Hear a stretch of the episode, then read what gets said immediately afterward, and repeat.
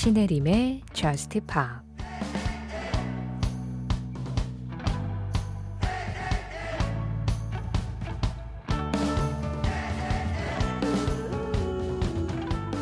너의 심장이 뛰어. 너는 숨을 쉬지.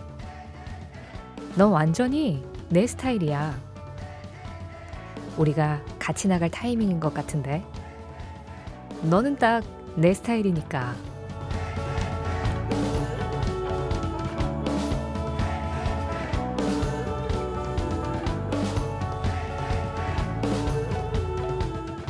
My Type. 세인트 모텔의 노래로 신혜림의 Just Pop 시작합니다. 신혜림의 Just Pop 시작했습니다. 오늘은 세인트 모텔의 My Type 그리고 테임 임팔라의 Borderline으로 문을 열었는데요. 가장 먼저 들으신 세인트 모텔의 My Type은 4576번님 신청곡이었어요. My Type 너는 완전히 내 타입이야. 내 스타일이야. Just Pop은 언제나 제 스타일이었죠. 제가 곧 Just Pop이고 Just Pop이 곧 저였고 그건 Just Pop을 듣고 계신 여러분들께도 마찬가지였을 거라고 생각해요. 새벽 1시 이 시간을 공유하는 분들에게 Just Pop이 여러분들 스타일이었으니까 여러분들이 듣기 시작한 거였겠고 그러면서 여러분들이 보내주신 사연과 신청곡들로 Just Pop이 또 채워지면서 그렇게 여러분들이 Just Pop의 스타일이 되어 가기도 하셨겠죠. 아, 최근에 MBC 라디오 가을 개편 때문에 많은 프로그램들이 뒤숭숭하죠. 저도 예상보다 일찍 그, 그 개편 관련 기사가 나가는 바람에 제가 여러분들한테 더 먼저 뭔가 어, 저스트팝의 변화가 생겼다라는 말씀을 드리지 못했어요. 죄송합니다. 타이밍을 못 잡았어요. 아니, 사실 저한테도 좀 마음 정리할 시간도 필요했고요. 그리고 어, 이게 조금 음, 갑작스럽게 일어난 감도 제 입장에선 이제 어, 개편을 준비하시는 분들 입장에서는 아니었겠지만 제 입장에서도 조금은 갑작스러운 감이 없잖아 있어서 제가 어떤 말씀을 어떻게 드려야 할까를 좀 정리하는데 시간이 필요하기도 했습니다. 그런데 뭐 이래저래 생각을 해봤는데 뭐 어차피 우리끼리의 이야기가 될 테니까 제가 뭐 이거를 굳이 막 이렇게 어렵게 포장해서 말씀을 드릴 필요는 없겠다라는 결론을 내렸어요. 그래서 제가 오늘 어 11월 10일 금요일 새벽 1시 방송에서 정확하게 개편에 관련된 이야기를 드리겠다라고 말씀을 드렸는데 결론부터 말씀을 드리면 MBC 라디오는 11월 20일 월요일 새벽 5시 부로 가을 개편에 들어갑니다. 그래서 저스트팝은 11월 20일 월요일 새벽 1시가 마지막 방송이 될 거예요. 어, 이번에 그 FM4U에서 친한 친구가 자정으로 2시간 방송으로 편성이 되고 12시부터 있었던 B-side하고 Just Pop은 어, B-side는 표준 FM으로 이동을 하게 되었고요. 알고 계시겠지만 그리고 Just Pop은 폐지가 결정이 되었습니다. 어, 이미 기사가 나가서 알고 계신 분들도 있으시겠지만 저는 이제 11월 20일 월요일 오전 11시부로 표준 FM 채널에서 골든디스크라는 old pop 프로그램이 부활을 하게 되었고 그 프로그램의 진행을 맡게 되었는데요. 그런데 그거는 뭐, 네, 저의 거취인 거고, 우리가 함께한 Just Pop이라는 프로그램이 이제 약 열흘 뒤 마지막이 된다라는 거가 더 중요하죠. 네. 그럼요. 그게 훨씬 중요하죠. 뭐, 제가 어디 가서 무슨 일을 더 하든 그거는 차후의 일이고, 우리가 새벽 1시에 이 시간을 통해서 같이 이야기를 나누고 같이 음악을 들었던 건 Just Pop이라는 프로그램이 유일했으니까 어, 이 프로그램을 잘 마무리하는 게 지금 저한테는 가장 큰 숙제라고 생각을 하는데요. 되게 많은 생각들이 오가요. 네, 뭐 지금 들으시는 분들도 마찬가지일 거라고 저는 생각을 합니다. 물론 이제 새로운 프로그램이 또 이 시간에 들어오면 어, 이 시간에 또 제가 그동안 드리지 못했던 새로운 즐거움을 또 찾게 되실 거라고 저는 믿어요. 그런데 적어도 우리가 함께하고 있는 동안만큼은, 음, 이 저스트팝에 대한 이야기들을 남은 열흘 동안 정말 원 없이 하면서 듣고 싶었던 음악도 진짜 원 없이 들으면서 그렇게 좀 마무리를 하는 게 맞지 않을까라는 생각을 합니다. 아, 다 아시잖아요. 제가 진짜 애정을 많이 가졌던 프로그램이고, 처음부터 끝까지 수작업으로 한땀 한 땀 만들어낸 프로그램이라는 거, 그리고 여러분들 덕분에 그게 또 가능했다는 거 우리 다 아니까. 어쨌든 우리에게는 열일이라는 시간이 남았어요. 열흘 동안은 역사를 바꿀 수도 있습니다. 전 그렇게 생각해요. 그럼요. 열흘은 긴 시간이에요. 그 긴 시간 동안 진짜 네, 우리 하고 싶은 거 다 해보자고요. 듣고 싶은 음악 다 듣고 하고 싶은 이야기 다 나누고. 이영웅 님이요. 아껴뒀다가 나중에 신청하려고 했는데 일단 미리 신청해 둘게요. 나일 호란의 You Could Start a Cult 이 노래 골라주셨는데요. 아끼지 말아요. 이제 우리에게는 시간이 별로 없습니다. 아끼지 말고 바로바로 바로 다 보내세요.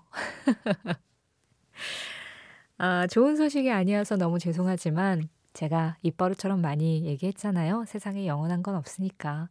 언젠가는 올 일이 이번에 다가온 거구나. 그렇게 생각하려고 저는 마인드 컨트롤 중입니다. 그러니 우리 아끼지 말고 하고 싶은 이야기, 듣고 싶은 음악 쫙쫙 나누기로 해요. 참여 안내는 노래 듣고 해드릴게요. 이영웅님 신청곡입니다. 나일 호란, You could start a cult.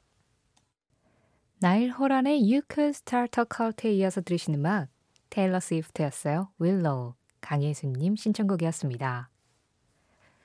신의림의 저스트 팝 참여하는 방법 안내해 드릴게요.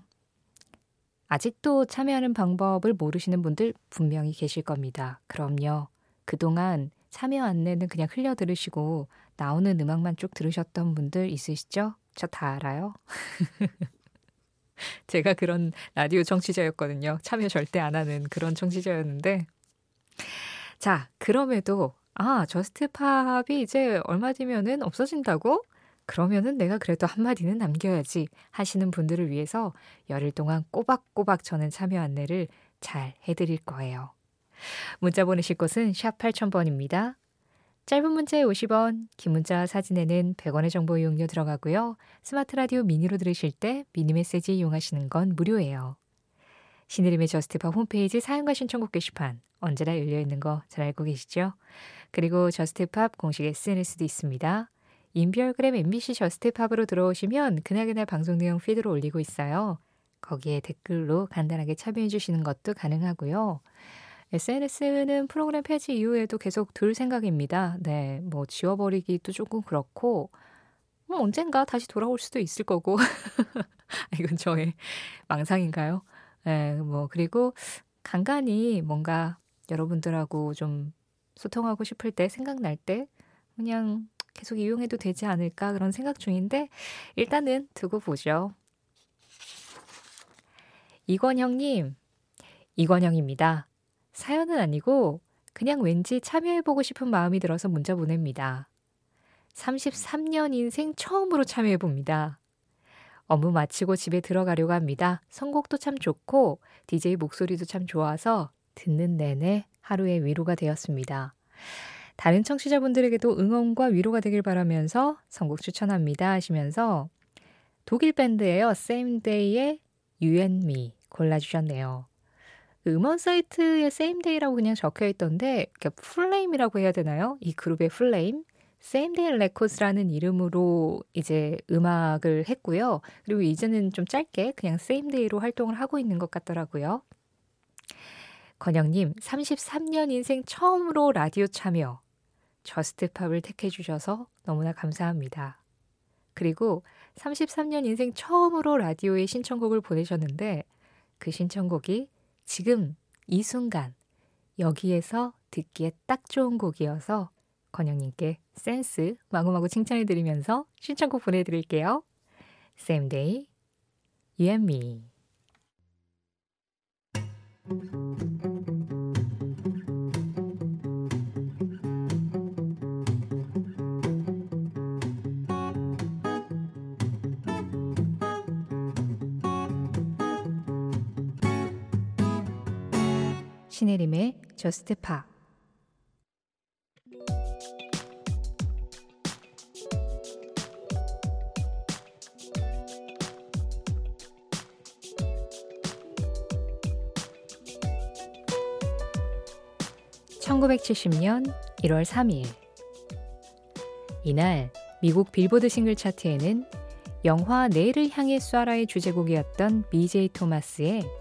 Raindrops Keep Falling on My Head가 1위에 올랐다.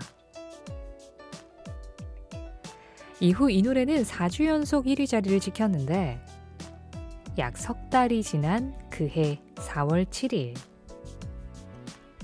이때 열린 제42회 아카데미 시상식에서 Raindrops Keep Falling on My Head는 아카데미 주제가상을 수상한다. 이는 1934년부터 시작된 아카데미와 1958년부터 집계된 빌보드 싱글 차트에서 역사상 처음으로 주제가 상과 1위를 동시에 석권한 작품으로 기록에 남은 일. 이후 빌보드 싱글 차트 1위와 아카데미 주제가상을 모두 석권한 노래에는 현재까지 17곡이 올라 있는데 바브라 스트라이샌드의 The Way We Were와 Evergreen 데비 분의 You Light Up My Life. 크리스토퍼 크로스의 Arthur's Theme.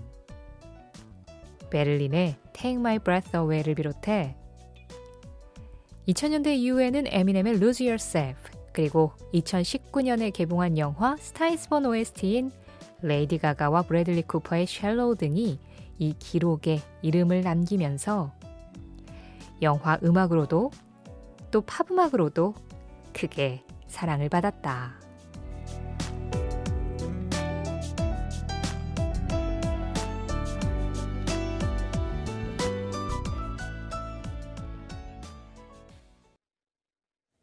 그 장면, 그 음악. 오늘은 1970년 1월 3일 BJ 토마스의 Raindrops Keep Falling on My Head와 함께 빌보드 싱글 차트 1위와 아카데미 주제가상을 처음으로 동시 석권한 현장을 한번 다녀와 봤습니다. 아, 영화 음악. 제가 2시부터 FM 영화 음악이 있어서 저스트팝에서는 영화 음악 이야기를 정말 많이 자제했는데요. 뭐 이제 뭐 얼마 안 있으면 헤어지는데 그냥 다 하려고요. 뭐 어때요? Raindrops Keep Falling on My Head 영화 내일을 향해 쏴라 이 OST가 아카데미 주제가상도 받고 또 팝으로서도 빌보드 싱글 차트 1위를 했었던 첫 번째 노래였고요. 말씀드렸던 음악들 다 익숙한 음악이죠.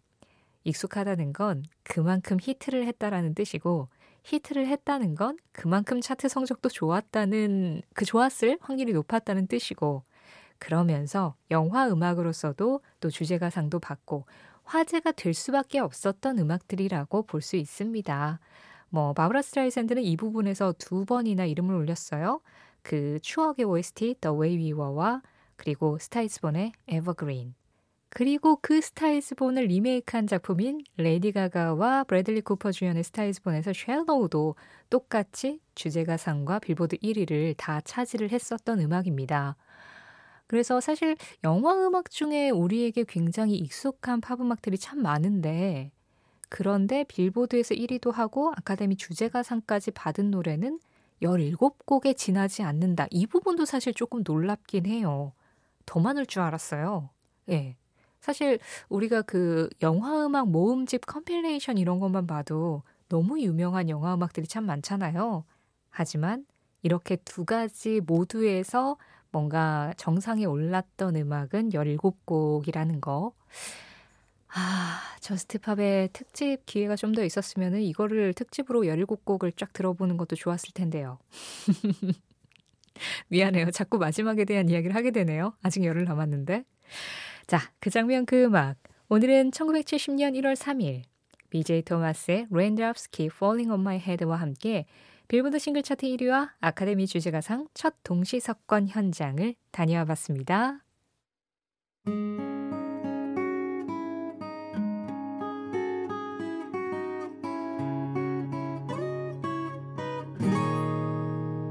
신혜림의 Just Pa 지금 이 노래 도입부 리듬이 BTS 버터하고 굉장히 흡사하지 않나요? 이 리듬이 나오다가 탁 끊기고 나서 정국 씨 목소리가 나와야 될 것 같은데 이 목소리는 셀레나 고멘스였습니다. 싱글 Soon. 조주현님 신청곡이었고요.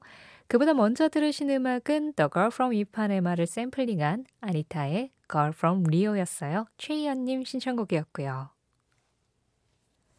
최영수님, 틈틈이 Just Pop스러운 게 뭘까란 생각을 해봤어요. 우리가 예전에 방송에서 이런 얘기 한 번 한 적 있죠. Just Pop스러운 노래, Just Pop스러운 선곡, 이게 뭘까? 또 그런 노래가 뭐가 있을까? 제가 Just Pop SNS에 올리기도 했는데요. 그걸 보시고 이렇게 고민을 해주셨대요. 그러시면서 이렇게 적으셨습니다. 다채로운 스펙트럼, 개인의 취향 존중, 동시대 감각과 지성을 겸비한 모범 방송, 뭐 이런 생각이 들더라고요. 그냥 저스트팝의 구성원스러운 한 청취자의 바쁜 일상 가운데 깊지는 않게 스치는 생각이었습니다. 아무튼 남은 여생 동안 팝을 딱 세 곡을 들을 수 있다면 뭘 들을까 하다가 그 중에 한 곡 신청해요. 라디오 헤드의 There There. 이렇게 적어주시면 남은 두 곡이 뭔지 너무 궁금해지잖아요. 네, 남은 여생 동안 딱 팝을 세 곡만 들을 수 있다라고 한다면? 와, 이거 너무 어려운 질문인데요. 저 쉽게 못 고를 것 같아요. 저 한 3일 밤 셀 것 같은데요.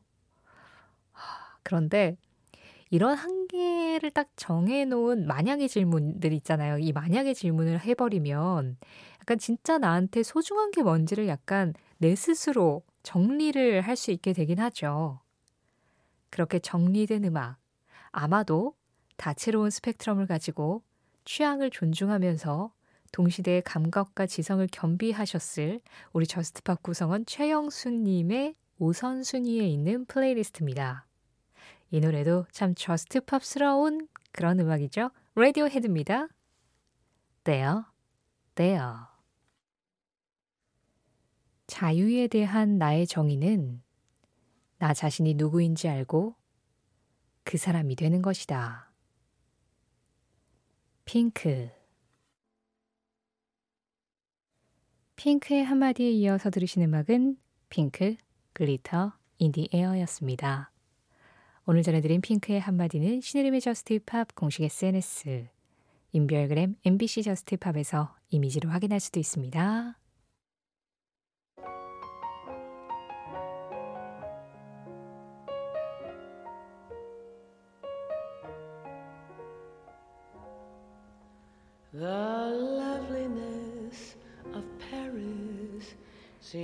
팝 오늘 마지막 곡입니다. 줄리 런던의 I left my heart in San Francisco. 이 음악 전해드리면서 인사드릴게요. 내일도 어김없이 별일 없다는 듯이 그렇게 우리 다시 만나요. 지금까지 Just Pop이었고요. 저는 신혜림이었습니다. Home.